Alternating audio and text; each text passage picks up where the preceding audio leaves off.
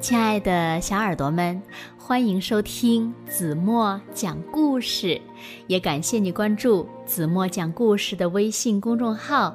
我是子墨姐姐。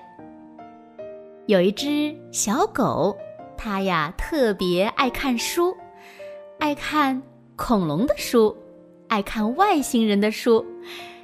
其实呢，小狗呀爱看所有的书。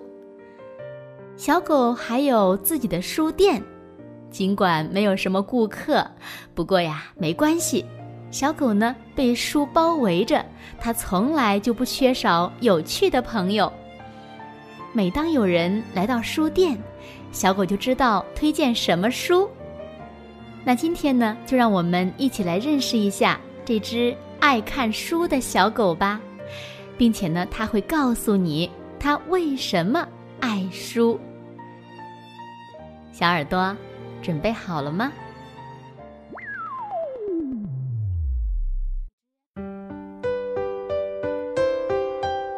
小狗爱书，它爱书的味道，它爱摸书的感觉，它爱书的一切。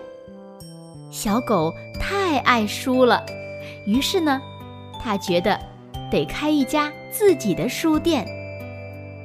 他拆包、开箱，把书摆好，为隆重开业做准备。当隆重开业那天终于到来时，小狗洗了个澡，吹干了毛，擤了擤鼻子，然后开门去迎接他的新顾客。可是，没有一个人来。于是呀，小狗尽量让自己忙碌起来。然后，有一位女士走进了店里，她说：“我要一杯茶，加奶，再加两块糖。”对不起，这是一家书店，我只卖书。小狗说。那位女士走了出去。小狗很孤独，它等啊等啊，然后有一位男士走进了店里，但是他是来问路的。男士离开以后，小狗灰心极了。不过他没有灰心太久，他不能再等下去了。小狗从书架上拿下来一本书，读了起来。它读书的时候忘记了它在等待，它读书的时候忘记了它的孤独，它读书的时候忘记了它在书店里。当一次冒险结束之后，小狗又从书架上拿来一本书，然后。开始了一次新的冒险。就这样，小狗去了一个地方又一个地方。有一位顾客进店来买书，小狗完全知道他该推荐哪本书。